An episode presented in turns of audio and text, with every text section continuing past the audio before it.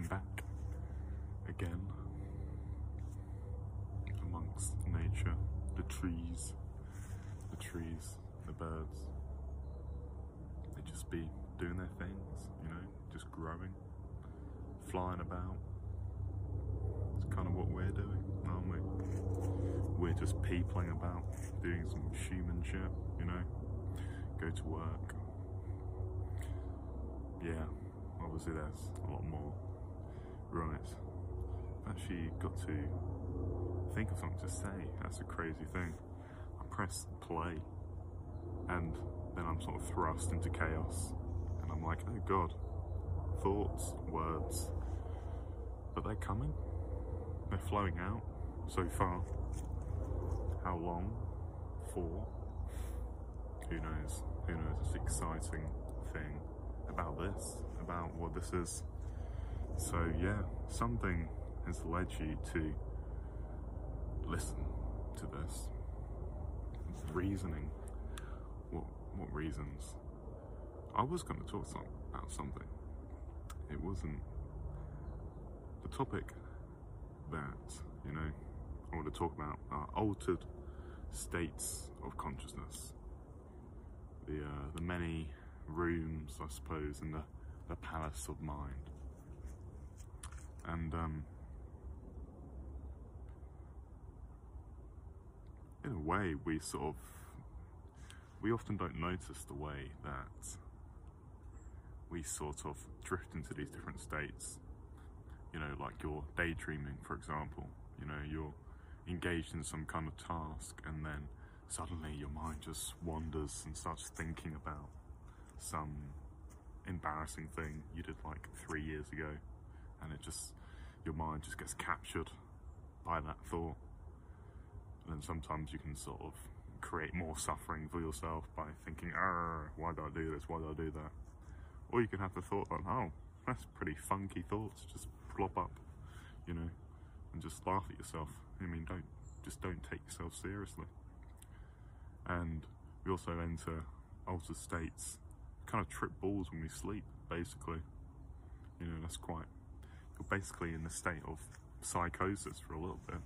Just weird shit happens, and then you wake up, your dream avatar dies, and you're like, oh, I'm here, this is the real world, that was the dream world, obviously.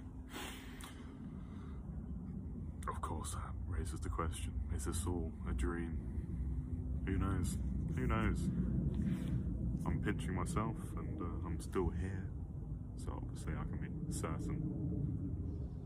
But that is a strange thing. We don't mourn the death of our dream avatar, do we? It's interesting, you know. What if after we die, it's a bit like waking up from a dream, you know, it's just blop, and like, oh, this is the real thing, you know.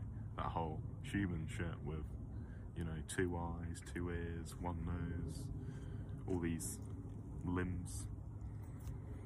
That's an interesting thing. We've got 2 of everything, don't we? Well, not everything, obviously, but I mean, take the brain, for example. It's bifurcated into these 2 hemispheres, and we see these 2 hemispheres throughout all of nature. You know, why exactly do we have that? I don't know. I'm just asking the questions, you know, I'm not answering them. I'm just creating more confusion, more chaos for everything. Because why have order? It's just boring and predictable. I think, yeah, you need to have like a nice balance between order and chaos, I suppose. But I've got a bit sidetracked. Altered states of consciousness. I've only really talked about dreams and mind wandering, and obviously you've got the most notable examples of psychedelics. You know, those things. You just eat a mushroom, and sure enough, you're, you know, in some kind of different world. It's the same world, but often people tend to report the sense of peering deeper into reality, as though the world they are acquainted with during a psychedelic experience is more real than real. And I think that sort of, that sense comes from the fact that, I don't know, it's like someone could, you know, look at a leaf, for example, and in everyday normal life, you know, when we're old, I mean, perhaps when you're kids, if you're a child, you'll look at a leaf and they'll be like, whoa. But part of life is that you become habituated to just everyday things. You become habituated to trees, noises, your surroundings, such that you don't notice it. You don't notice the immense complexity that's just in your hand, you know, all these wrinkles. And you can, you know, zoom further in, and it's like this never-ending pattern. You know, you can zoom in on your hand and, you know, you can see the skin cells and all sorts of weird shenanigans occurring at the, you know, the cellular, subcellular, I cannot pronounce that word for some reason at the moment. You know what I mean?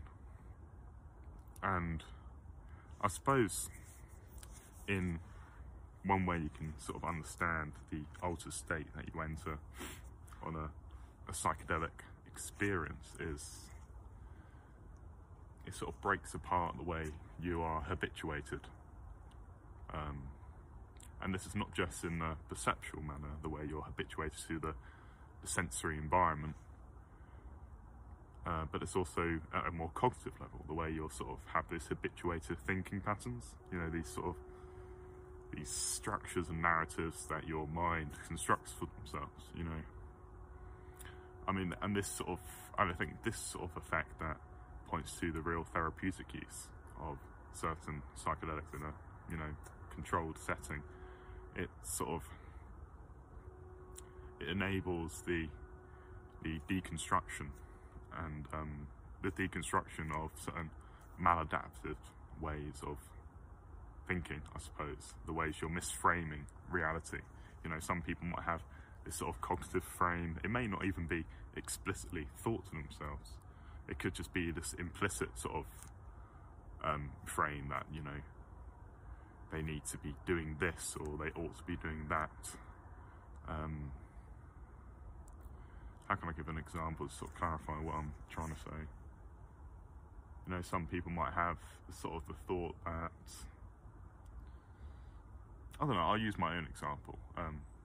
You know, I found, I mean, psychedelics in general have been used very effectively for treating certain addictions. You know, in the 60s, for example, there's a number of studies before they started, you know, criminalising research, which was just fucking stupid.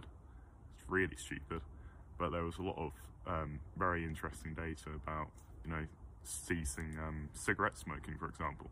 People, you know, I don't know what the success rate, but it's something absurdly as like, I don't know, 80 or 90% for some studies that people would have, you know, an LSD experience, and then it would help them, you know, break that kind of habit, you know, the way they habituate. Because, I mean, addiction is a form of habit, pretty much. It's this sort of, this pattern of behaviour that you become ossified into. And, you know, you have to smoke, you need to be having something in your hands, for example. It's, and it's all very, yeah, it's, I think that's quite a central aspect, I suppose, of the psychedelic experience. It's in terms of unveiling the habits.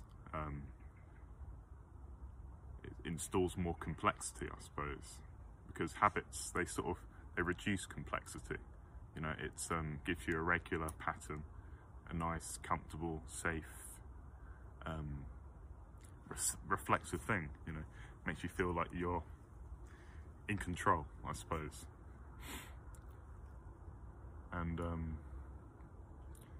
I suppose that's one of the pitfalls that many people can fall into when they go into a sort of a psychedelic experience, expecting to be radically in control of everything.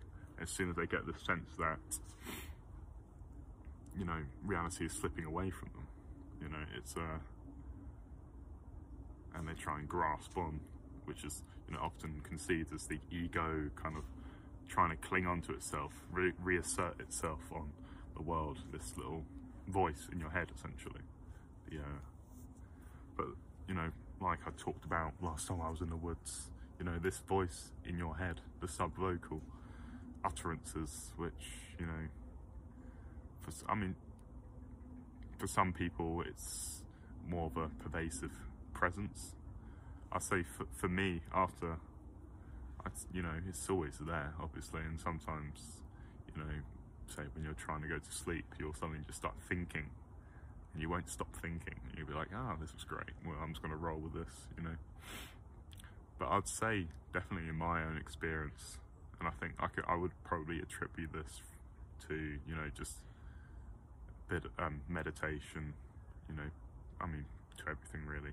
I'd say that I have more longer periods of silence, I suppose, where I'm just walking, not really thinking about anything in particular. It's all just, I suppose, just existing, being.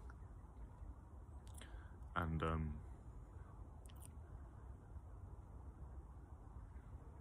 I suppose to tie it back to what I was talking about, one of the pitfalls of people sort of freaking out when they're in this altered state of consciousness, where the way they're ambiguating reality, representing it, is becoming slowly transformed. It now looks different. I'd say, for me, it's the novelty, which is quite a significant aspect, because, you know, you ingest something, you know, like LSD or whatever, and suddenly you're sort of the same body you have, the same, you know, whatever items are in your surrounding, you know, you can, I mean, it depends how much you do, obviously, but you can still sort of see them for what they are. You're not going to totally, unless you, you know, drop like 25 tabs or something crazy, if you're into that kind of stuff. You're still, you know, able to look at your hand and say, oh, this is a hand, but you're now viewing your hand, this simple everyday thing that you're so habituated to, typically, you know, often sort of look at your hand. I mean, I don't, but now here I am. You're looking at your hand and it's sort of transformed in this different kind of way. You know, you might begin to notice, you know, the particular colours and shading, the way you're, you know, the sort of the wrinkles, I suppose. Isn't it that thing, how you can sort of predict someone's life expectancy from the wrinkles on your hand? Yeah, could be true, who knows really. But I'd say, I mean, even in an everyday sort of sense, you know, you don't have to be tripping balls to notice the, you know, this inherent complexity in just your fingertip, the world in the nail of your hand. And I think this points to just, I mean, just a general sort of aspect of reality. It's just this fractal-like scaling, you know, our sort of, our layer of our human experience of middle-sized, medium-sized objects and things we can grab and touch and whatever. You know, that's our scale.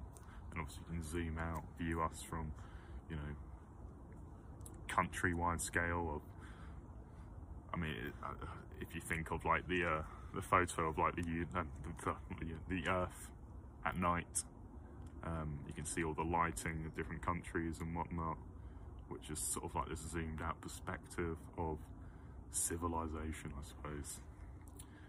And you can zoom further out, view the Earth as a part of the solar system, zoom further out, and all that funky stuff. And also, you know, take our own individual organism. You know, we have this fucking body. It's pretty funky. But another pretty just mad thing, and especially when you look into like research on the microbiome, which, you know, I think there's been research going on that for a while, but it's quite accelerating recently. But essentially, you know, we have this whole planetary ecosystem residing within our, you know, digestive tract, with like trillions of microorganisms just doing their thing, I suppose, doing their little, you know, evolutionary battles, you know, finding various niches and our colon, you know, digesting our food. I mean, and there's more research coming out in psychology about the way that the gut-brain axis, the way these microbes sort of have this very strong effect on various aspects of our psychology, you know, in contributing to, you know, depression, for example. Inflammation in the gut has been linked to that, and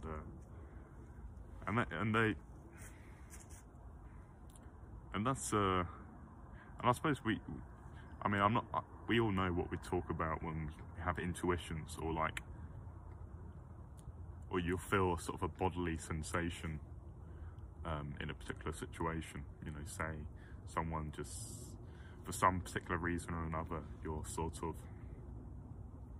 put off by someone, or, you know, they, for some reason or another, there's just something unsettling. And it's a very, I mean, I guess when I've had that feeling, you know, you can't localize it to a particular spot on your body. Maybe, you know, it's a cringy kind of feeling, but I'm not saying this bodily sensation is what the gut is doing, but I'm merely just tangenting, is that a word? A verb? I don't know, perhaps, I'm invented, but our bodily intelligence, I suppose, is, it's an interesting one, because, I mean, take a simple motor action like the raising of a hand, the raising of two hands, for example. I cannot give you propositions, language, words to describe how I know how to do this. I just do it. I have a, you know, you might call it a procedural understanding. In the same way, you know, riding a bicycle, you know, we learned it at some point. You can't give this sort of, you can't give these words, these instructions. You know, some Martian came down and just asked you, you know, how do you raise your arm? How do you do that? You're just like, well, it just sort of happens. It just happens. And my right arm raises, for some reason my left motor cortex is just, you know, firing off some shenanigans, and it just happens, it just unfolds. And the scary thing about this is that you can sort of draw this, you can pull this reasoning to something as rudimentary as a shift of attention, you know, this attention, this feeling of attention, which is like this foregrounding. I've talked about this before, this thing that sort of highlights stuff, emphasizes that. It emphasizes the particular aspects of your entire experience, your field of experience, subjectivity. But, you know, if I sort of do something as simple as just sort of switch between my two fingers, you know, I don't know why I picked these two fingers. I could have picked those or that. I could have picked anything, but I picked that for some reason. But, to come to the point, you know, I can do that, I can switch from my left finger to my right finger to my left finger, but I can't give reasons why. It just happens. It just happens, basically. And it's all just happening. It's all just happening. And to sort of come back to, you know, altered states of consciousness, the main topic I was gonna talk about before I went on a nice ramble about stuff. Altered states of consciousness are basically just this kind of exploration of mind. And meditation, in the same way, is another kind of exploration of mind. And I would say, I mean, I'm going to talk more about meditation in future sort of rants, but it's interesting. Maybe you can understand a lot of your own life as a sort of exploration of conscious states, I suppose. You know, you put on a new song, for example, you've never listened to, and you're experiencing novelty. And you are kind of experiencing novelty all the time, every passing moment which changes. It's this new scene, it's a new screen of perception, it's a new frame maybe. And like often when we get into these sort of cycles, these ruminative cycles of every day being the same, everything's the same, everything's boring. I think part of that sort of that trap that you can fall into comes from just neglecting the what's directly in front of you. I mean, I'm not going to say everything comes from neglecting experience, but it is a kind of negligence of the inherent complexity of everything, of your next thought, the next sensation.